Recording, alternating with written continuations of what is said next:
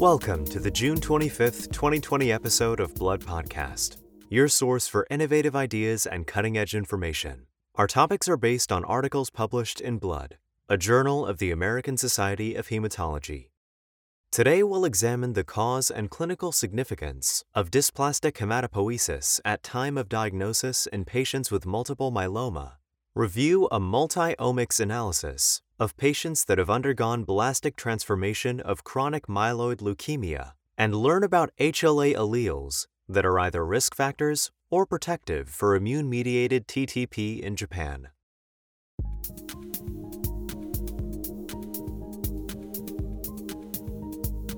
First, let's take a look at data presented in the Blood article entitled Biological and Clinical Significance of Dysplastic Hematopoiesis in Patients with Newly Diagnosed Multiple Myeloma by Katerina Alexandra Maya, Bruno Paiva, and their colleagues from the Spanish Myeloma Group.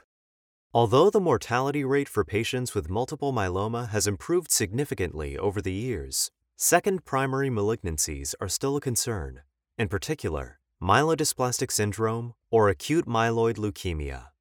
It is currently unclear whether genomic alterations driving the malignant transformation of myeloid clones already existed at time of diagnosis of myeloma or were acquired as a result of therapy for myeloma, although prior studies suggest that this risk was present before the introduction of high-dose melphalan and immunomodulatory drugs now used to treat multiple myeloma. In addition, although clonal hematopoiesis is now recognized to be highly prevalent in the elderly, its occurrence in the context of multiple myeloma remains largely unknown. To address these open questions, Maya et al. Investigated the incidence and clinical significance of dysplastic hematopoiesis at the time of diagnosis of multiple myeloma.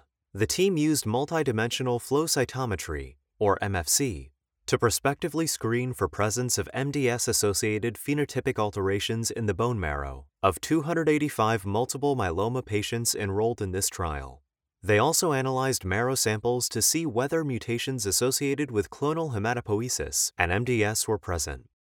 At the time of diagnosis, they found that thirty-three out of two hundred eighty-five cases, or eleven point six percent, displayed M D S-associated phenotypic changes by multidimensional flow cytometry. These included aberrant expression of C D fifty-six on monocytes. In sixty-seven patients, bulk and single-cell targeted sequencing of C D thirty-four positive marrow progenitors was performed. Clonal hematopoiesis was found in thirteen out of twenty-six, or fifty percent, of patients who had M D S-associated phenotypic changes by flow cytometry, versus nine out of forty-one, or twenty-two percent, of those without any phenotypic changes. T E T two and N R A S were the most frequently mutated genes. The dynamics of M D S-associated phenotypic changes at diagnosis and after autologous transplant were also evaluated in eighty-six patients. In most cases, autologous transplant had no effect on whether or not marrow displayed dysplastic hematopoiesis. An important observation was that M D S-associated mutations rarely emerged after high-dose therapy. Based on multidimensional flow cytometry profiling, the authors also found that patients with M D S-associated phenotypic changes had expansion of myeloid and erythroid precursors and altered T reg distribution in the marrow.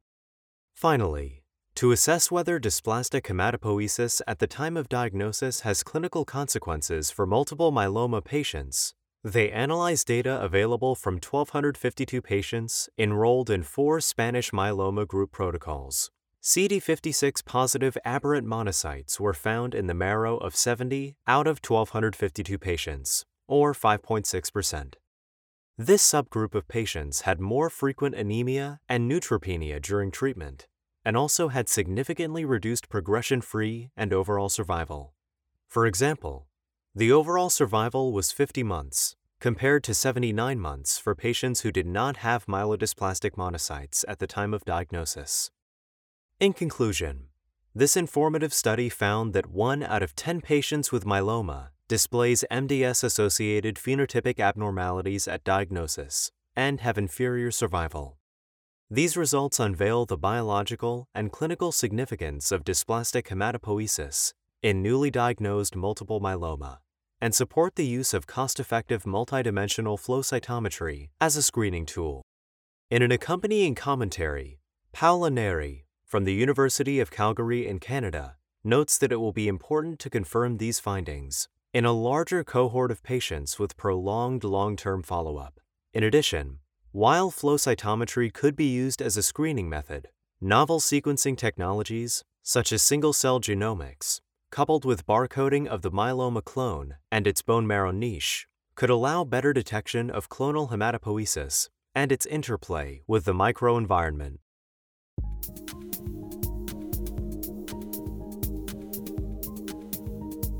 Next up, we'll discuss evidence from the Blood article entitled "An Integrative Model of Pathway Convergence in Genetically Heterogeneous Blast Crisis Chronic Myeloid Leukemia" by Doctors Koh and Lee from Duke N U S Medical School in Singapore, and Javed and Patharaja from the Genome Institute of Singapore and the University of Hong Kong and their colleagues, including Alex Hilmer from the University of Cologne in Germany and Tiong Ong from Duke N U S Medical School.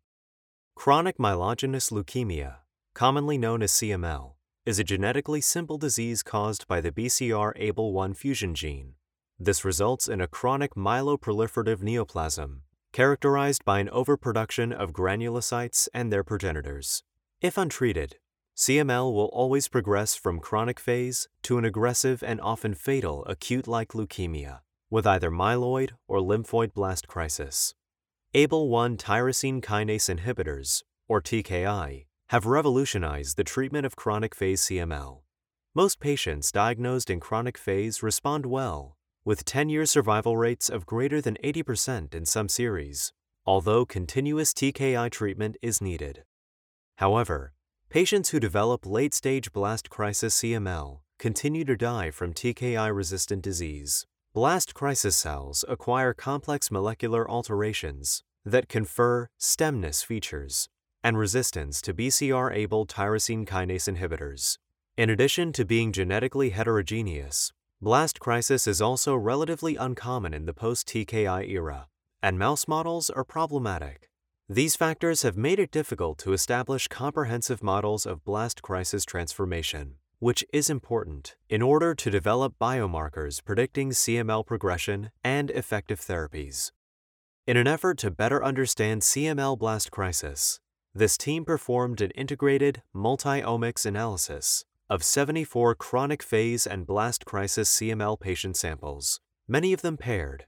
Their analysis included whole genome and exome sequencing, transcriptome and methylome profiling, and chromatin immunoprecipitation, followed by high-throughput sequencing.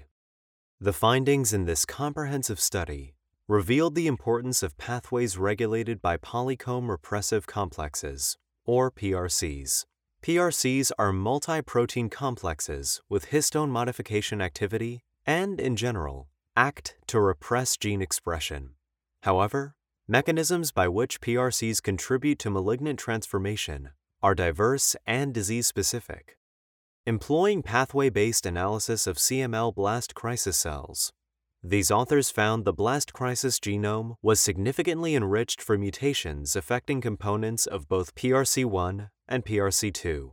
Moreover, transcriptome analysis showed that blast crisis progenitors were enriched for P R C one-related gene sets and depleted for those regulated by P R C two. The investigators integrated the datasets to determine that blast crisis progenitors undergo P R C-driven epigenetic reprogramming toward a convergent transcriptomic state. Surprisingly, these transcriptomic features were very similar between individual patients with C M L blast crisis. The results are consistent with a scenario in which P R C two directs D N A hypermethylation, which silences key genes involved in myeloid differentiation and tumor suppressor function via so-called epigenetic switching. At the same time, P R C one represses an overlapping and distinct set of genes, including novel blast crisis tumor suppressors. This integrated model of blast crisis also suggested possible drug combinations that could reverse the epigenetic reprogramming of blast crisis cells.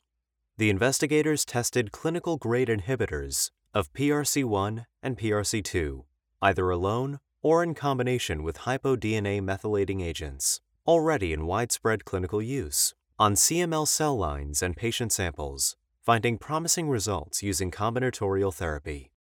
In summary, key points of this study are as follows. Genetically heterogeneous blast crisis progenitors demonstrate molecular convergence on P R C one and P R C two regulated pathways. A model of P R C-driven reprogramming identifies novel blast crisis combination therapies, tumor suppressor genes, and gene expression signatures that are biomarkers for transformation. As noted in the accompanying commentary by Giotopoulos and Huntley from the Cambridge Stem Cell Institute at the University of Cambridge in the U K, perhaps the most interesting findings of the study were the apparent different functions of the P R C one and P R C two complexes and the proposed epigenetic crosstalk during progression to blast crisis. While P R C one seems to maintain the established blast crisis transcriptional signature, P R C two appears to prime genes for subsequent repression by D N A methylation.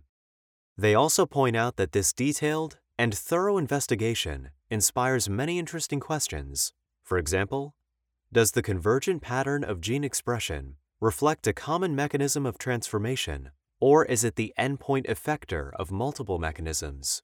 What is the relationship between this common pathway and B C R A B L signaling?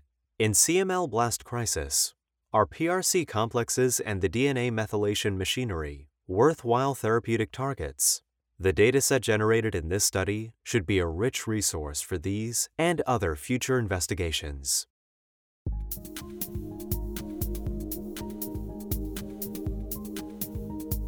Now for a review of the report published in Blood entitled H L A Loci Predisposing to Immune T T P in Japanese, Potential Role of the Shared ADAMTS thirteen Peptide, Bound to Different H L A D R, by Kazuya Sakai from Nara Medical University, Japan, and colleagues. Thrombotic thrombocytopenic purpura, commonly referred to as T T P, is a rare and devastating disease resulting from a severe deficiency of the von Willebrand factor, or V W F cleaving protease, ADAMTS thirteen. This condition leads to the accumulation of ultra-large V W F multimers in the circulation and life-threatening microvascular thrombi, due to an imbalance between ADAMTS thirteen and V W F.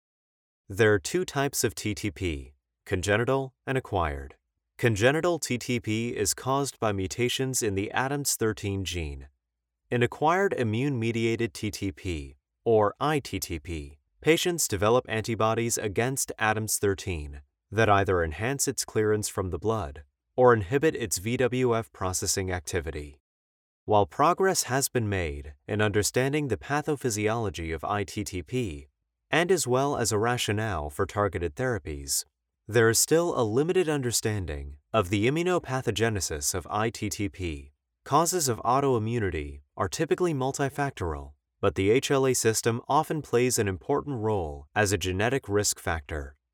The development of high-affinity anti-ADAMTS thirteen antibodies is a key feature of I T T P, which implies cooperation between T cells and B cells. Moreover, activation of ADAMTS thirteen specific T cells requires recognition of ADAMTS thirteen peptides. Thus, H L A molecules could be predisposing factors for I T T P. In fact, recent studies in Caucasian patients identified H L A class two locus D R B one eleven and D Q B one oh three as genetic risk factors for I T T P, while D R B one oh four was a protective allele. Additional studies showed that activation of ADAMTS thirteen specific C D four positive T cells requires uptake of ADAMTS thirteen derived peptides on H L A molecules by antigen-presenting cells. These peptides were found to have core sequences originating from the C U B two domain of the ADAMTS thirteen protein. However, the role of H L A in Asians with I T T P was unknown. In this illuminating report, Sakai et al. Studied ten H L A loci using next-generation sequencing to perform high-resolution H L A typing in fifty-two Japanese patients with I T T P. Results were compared to those of a Japanese control group The investigators identified predisposing and protective H L A alleles significantly associated with I T T P in the Japanese population, and these were completely different from those observed in Caucasians. Predisposing alleles for I T T P in the Japanese cohort included D R B one oh eight oh three, D R B three four five, D Q A one oh one oh three, and D Q B one oh six oh one. The estimated haplotype, consisting of these four alleles, was significantly more frequent in the Japanese I T T P patients than in controls. In additional studies, the authors used in silico modeling studies to examine H L A interactions with A D A M T S thirteen peptides, the H L A D R molecules encoded by D R B one oh eight oh three, which is a risk factor in the Japanese, and D R B one eleven oh one, a risk factor in Caucasians, have different peptide binding motifs. Interestingly, both H L A D R proteins, despite being encoded by different alleles, were predicted to be able to bind to C U B two domain A D A M T S thirteen peptides. As noted by Paul Capo from the French Reference Center for Thrombotic Microangiopathies in the Hospital Saint Antoine, Paris, limitations of the study are the relatively small number of patients and that the binding studies between the H L A D R molecules and the C U B two derived peptides are based only on in silico analysis. Nevertheless, the results support the view that the H L A system represents a major universal risk factor involved in the loss of tolerance of our immune system toward A D A M T S thirteen and will help drive future investigations.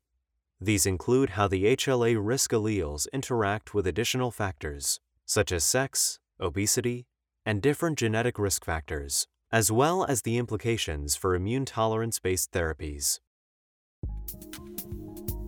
For a list of additional authors, as well as more detailed articles and commentaries on which this podcast is based, please go to w w w dot blood journal dot org.